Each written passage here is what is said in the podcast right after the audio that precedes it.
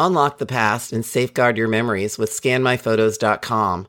Here's our special promo code Go Digital to get a whopping up to 50% off your photo scanning order. Don't let your cherished moments fade away. Digitize them now with precision and care. Whether it's old slides, photos, or films, bring them into the digital age and relive those precious memories. This is an affiliate promotion, meaning we may earn a commission if you take advantage of this fantastic deal. Act fast, preserve your history, and save big with Go Digital at scanmyphotos.com. My guest today is Dr. Michael Pritchard, and he has written a book, A History of Photography in 50 Cameras. Michael, thank you so much. Welcome to the Photo Detective. Hi, thank you, Maureen. It's such a pleasure to be here and, and to speak to you in person. Yes, and I can see your library, so I'm just going to comment on it because I know my listeners love libraries. He has a double decker library, guys. It has a ladder that gets to the second floor. That's how much material he has on the history of photography, which is very cool. Well, first off, I know you have this book and it's wonderful. The sort of histories that focus on 50 interesting objects and how you tell a story through that. I, I love that storytelling vehicle. But before you wrote the book, you must have been collecting cameras. So, what inspired yeah. that? Well, what really got me started, it's probably like lots of your your listeners that I was about 11 years old and I picked up one of these cameras, which is a vest pocket Kodak in a what we'd call a jumble sale in the UK, so a sort of flea market and a charity fundraiser, and it just got me hooked on the camera as an object. So I, I started doing a bit of research. I met some people that encouraged me in my collecting at that point. And really, you know, like most collectors, I started collecting any camera I could find, everything from Instamatics, cheap plastic cameras, and occasionally something a little bit more interesting. And then I sort of realized eventually that the, the cameras I really liked, I couldn't afford. So I got more interested in doing research and I started collecting trade catalogs and the literature around photography and cameras as really as a means to doing research. And that ultimately, you know, many, many, many years later, fed into the, the book that came out a couple of years ago, looking at the camera as an object through 50 cameras and then using those cameras as a jumping off point to look at everything from stereoscopy, popular photography, digital photography, but that the camera really has always been core to my interests. And you at one point worked for Christie's as an auctioneer, specializing in photography or just cameras? Yeah, I mean, I was incredibly fortunate, and it's one of those situations where just being in the right place at the right time, but importantly, with that historical knowledge and background, I got offered the job when I was finishing university. And I was basically dealing with cameras, but gradually that, that evolved to dealing with thing like things like stereo cards, photographic books, and then for photographs in their own right as well through the auctions. So I ended up being an auctioneer, which was wonderful, if nerve wracking. But the, the key thing, I suppose, working for any auction house is it gives you access to knowledgeable collectors who are, for the most part, generous in sharing their knowledge. So I learned an awful lot, but I also handled and saw a lot, and that gives you a you know, real insight into to photography in my case and both the camera and the photograph and and it you know it's an incredibly incredible learning experience and going to see some of those big collections that were around in the late 1980s and 1990s in the States, in Japan, and elsewhere in Europe as well. So, yeah, I look back on those years very fondly. Well, there are always those people that get, they're early in the curve of collecting. They find something like you're seeing, you saw those big collections in the 80s and 90s. I mean, those people were probably collecting in the 60s when you could pick up a camera for a couple of dollars here in the United States. It wasn't something a lot of people had an interest in at that point. Yeah, I mean, I suppose uh, in some senses I was there at the right time. And by by the time we, we you sort of get to the mid 1980s, some of that very first generation of collectors were were looking then to sell those collections. So, you know, I handled some of the the most important collections of cameras that came to the market at that time, and, and Christie's were leading the market in terms of what we were offering and the types of collections. So, there were some really significant collections that either went through auction or we negotiated private sales and they've become national collections in in a number of countries. So it was just you know again being in the right place at the right time. But then there's that next generation now that are coming that came on after that and started buying some of that material, everything from mahogany cameras through to Leica especially. And now they're getting to a point where they're thinking maybe they want to do something with that collection, perhaps re, re put it into the marketplace and let a, a next generation enjoy them and, and get something from them. Yeah. I mean, it was a number of years ago now. I was just early in my, very early in my career. And I was driving to my parents' house. So I was driving down the road and they had these tables set up on the lawn. And there was a wooden box camera. I knew it was mid 19th century because I had just started work as a curator. And I pulled off to the side of the road and I asked them, I was like, what do you know about this camera? Where did you find it? And they were like, oh, we found it in the basement. And I said, Well, what would you, what are you going to sell that camera for? And they said, You know, $25. And that was pretty much all the money I had in my wallet for, for, you know, for a week or so. And I just shelled it out and it has a special place in my camera collection. And I think of it as the very first camera that I ever collected, but I wasn't going to leave it there on the side of the road. And I'm I'm sure you've had the same experience where you come across a camera in an unexpected place and you have to have it. Yeah, and I think as collectors, you know, I think that that first camera you, you buy or the first photograph always has that special place. It's not about the value in some ways because I think collecting, some ways, the the camera is about you know who you were with at the time, where you happened to be, how you found it, if it was a bargain or not. Sometimes, occasionally, and I think you know those those cameras then become special in their own right. And yeah maybe it's sentimental but i don't think there's anything wrong with that either. But i suppose i've i suppose i have found cameras like that. I am struggling to think of an example now. I think some ways i think my interest moves from the camera into the photograph and especially the photographic book. And that is where you know i do know that i have found some of the early manuals from the 1850s and 1860s just in a bookshop and got them for a, a, reasonable price. But I think, again, as collectors, I think is often the, the things that we don't buy that we re- regret not having bought in retrospect. I mean, there's things I've seen go through auction, and at the time it seemed a lot of money for it, but I've always regretted not having just gone that extra bid or just bought it through from a dealer because now you, obviously one can't go back to that point so it's always there in the background as something i wish i had or wish i'd bought Eh, so I generally, when I'm buying at auction now, it's not quite money's unlimited because it by far, you know, it's certainly not unlimited. But I think you know, I do push out the boat sometimes, and I've never regretted doing that at all. Right. It, I've spoken to a number of collectors, and I know a number of collectors, and it's always the one that gets away that haunts you. Yeah. Yeah, I just bought a camera just a few months ago, and I thought, oh, this is too much money, and I really don't want to spend it. But I also knew that it was the one camera that I've been looking for for years. So I was like, I'm going to do it.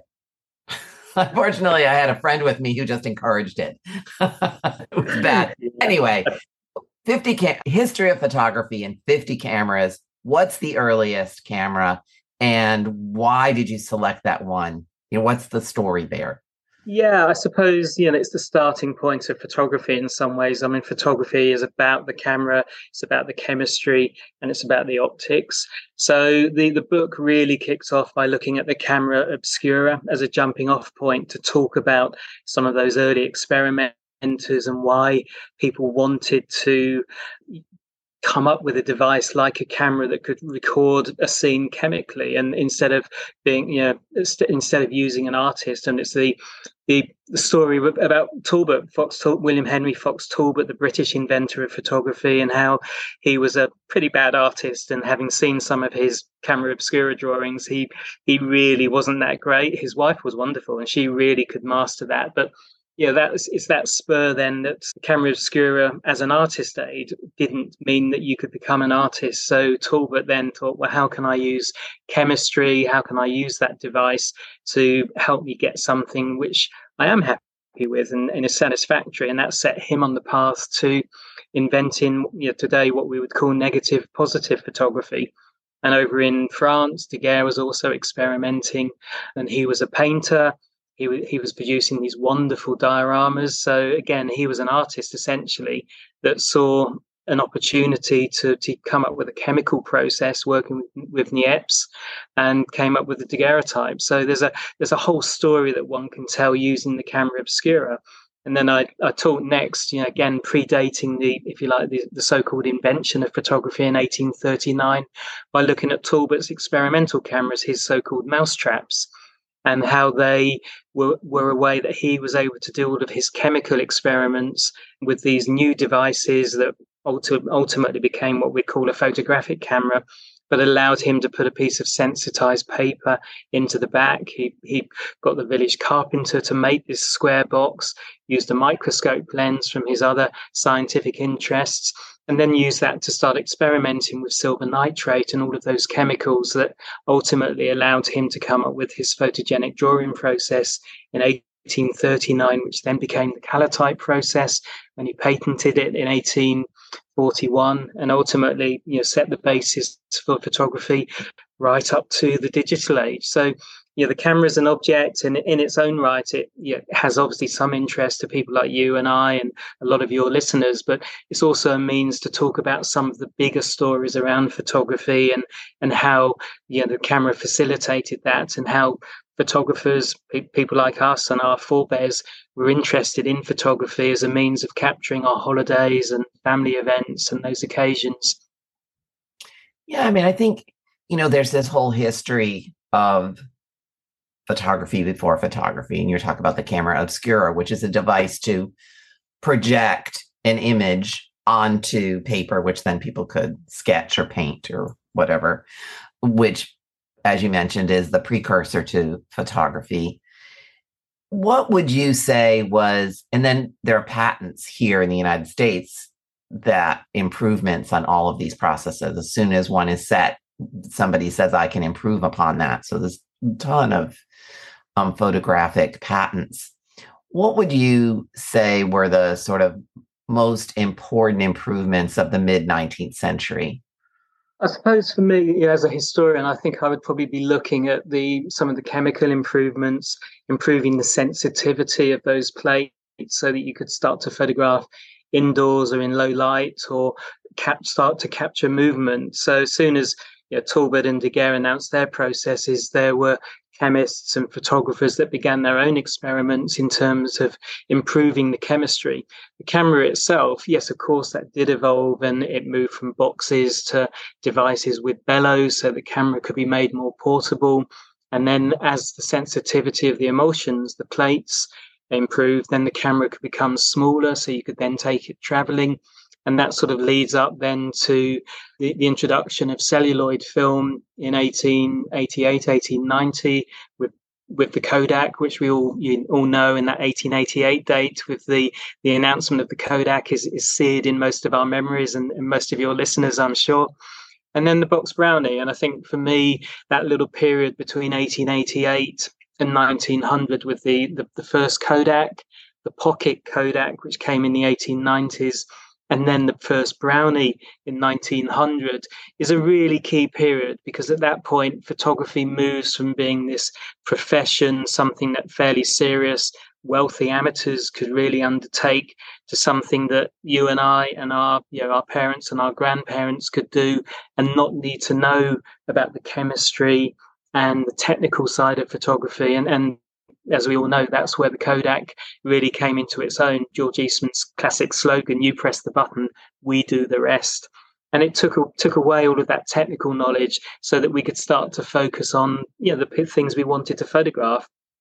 The beat going to the beach, going to the parks, picnics, Christmas and Easter, and all of those occasions, births, marriages.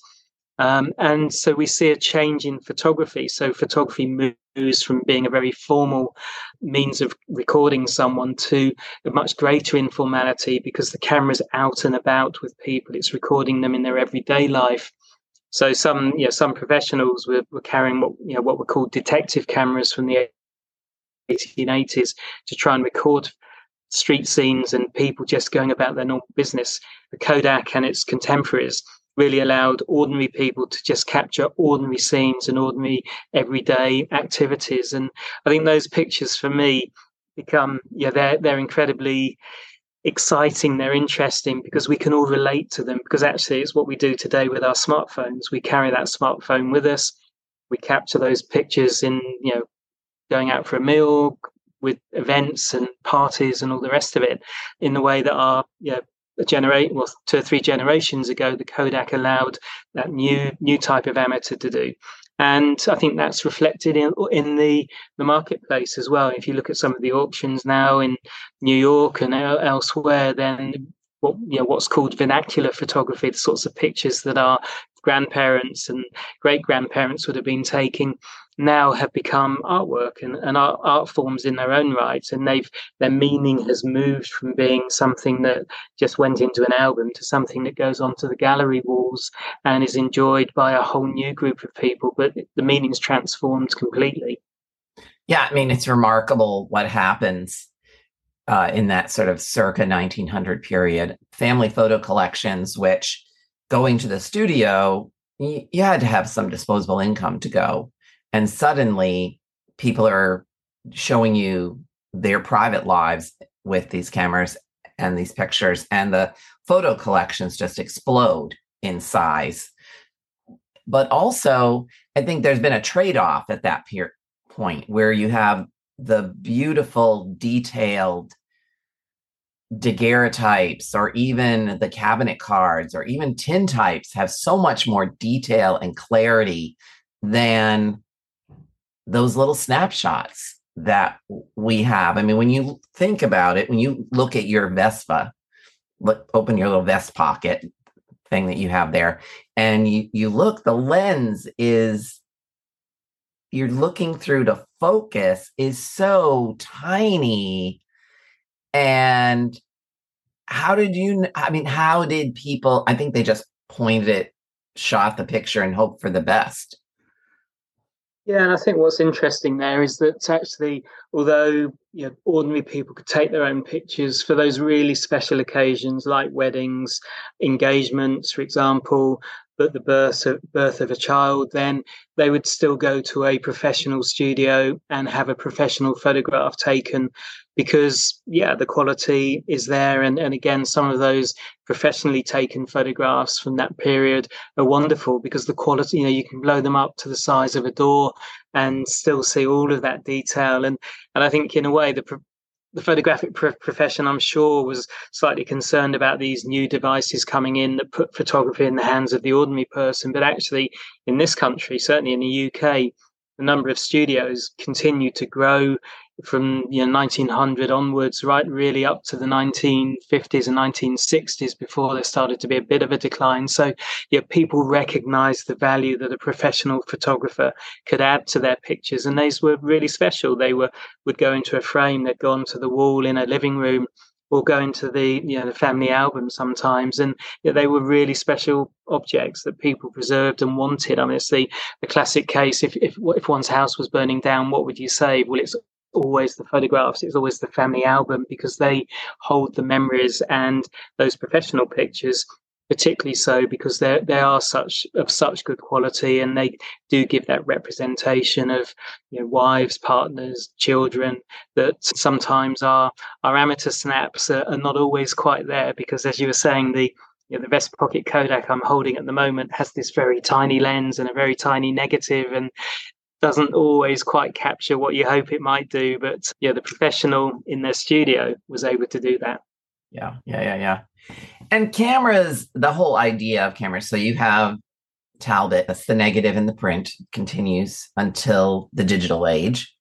And you have daguerreotypes and ambrotypes and, you know, the collodion stuff, the tintypes. And then, you know, the print and negative thing stays the same for a very long time until it's replaced by digital photography, which wasn't that great in the beginning. And now, no. now it's a revolution.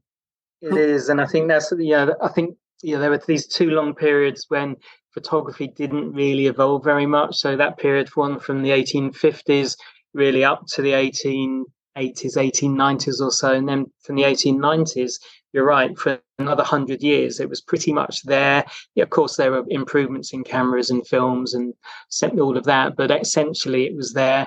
And then digital just suddenly comes in and as you say, it wasn't that great initially. Mean, some of those early cameras, digital cameras, were were you know less than one megapixel, which seems to us now is crazy because that's you know, our phones have way more or better processing power and sensor size. But you know, people picked up with digital quickly. And uh, what's interesting is that a bit like people are going back to analog photography today some of those first digital cameras, those one megapixel, two megapixel cameras the, the digital cameras that save onto the floppy disks from Sony, for example the Mavica, actually they're coming back now because people suddenly realize there's something about them from a creative perspective that offers something new and is a bit different to the perfection that our digital cameras and our di- smartphones would do. So a bit like analog photography has come back to the fore. You people taking pictures on film and using a darkroom. We're seeing this return to the early days of digital. And I, yeah, I think I, I would hesitate to say where photography is going to go in the next hundred years or even in the next five years. Of course, I'm sure there would be improvements, but you know, is AI going to take over? Artificial intelligence is that going to take over? Is it going to be a another groundbreaker, grand game changer for photography. I would hesitate hesitate to predict where that's going now. I think it's very much a, an open book, and I, I'm sure at some point there's going to be something new that comes along, and digital suddenly becomes the old technology as as something else becomes the new technology. And I think that's the exciting thing as a collector as a historian that yeah, photography has always changed over the last hundred and what 80 odd years. It's it's never stood still. It's moved from plates and glass plates and paper and celluloid and digital sensors.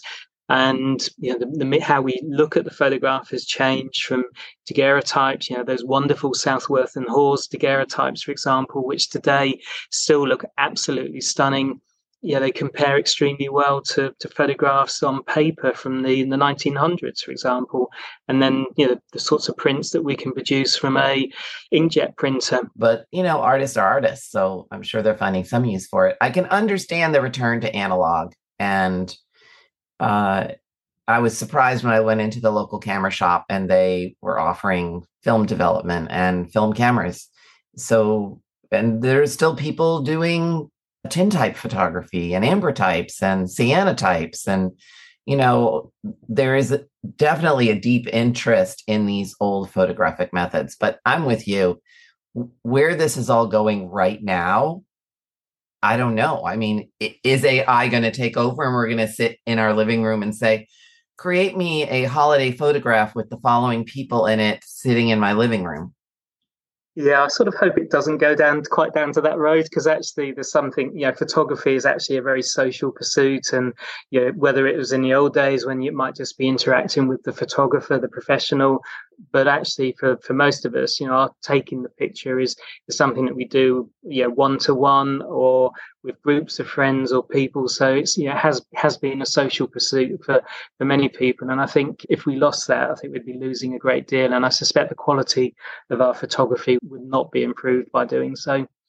But you know, I think yeah, I, I, I love the way photography is going at the moment in this return to analog and actually marrying the digital and the analog technologies to so, a so-called sort of hybrid. So you get the best of both worlds. You you can produce a collodion negative, which you know which I've done, and then you can scan it. So you can then have that digital file on your computer, print it through an inkjet, or or just look at it on screen. But you get the best then of both worlds. You get the quality from the the collodion plate and the, and the ease and the, the the ability to do things with it through you know digital technology on our on our laptops and then print it or share it in a, in a way that we couldn't do with that glass plate. So yeah, I think the hy- hybridization, if that's a word, um, photography is, is something to be celebrated and, and taken advantage of. And I'm sure know, the next step will be how you know, digital technology is, is hybridized again if that's another word to to artificial intelligence or to what comes next because i think photographers are great at looking back and, and bringing the best of the past and the best of what's gone before them and bringing that to the fore and using it with their current practice whether they're artists or whether they're professionals and bringing something different to their photography. And I think that's great. I think it's perfect. Yeah, I agree. Thank you very much. Dr. Michael Pritchard, author of A History of Photography and 50 Cameras. Is there still a camera that you seek that is not in your collection? Yeah, there is actually. Well, I'm still looking for an original Kodak and an Ernemann and Ermanox just because they represent something really interesting and important for the history of photography. So I like to collect some of those landmark cameras because of what they represent. So if anyone out there has one, drop me an email sometime. you never know. You just never know who's listening. live in hope. Live in hope. Exactly. Thank you so much for being on the Photo Detective. Thanks, Maureen. Really nice to be here.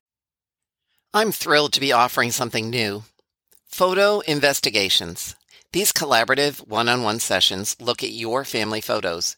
You and I meet to discuss your mystery images and find out how each clue and hint might contribute to your family history. And trust me, these images can reveal so much in your research. I have decades of experience in the photo, genealogy, and history industries. This is your chance to learn from me and discover the stories in your family images.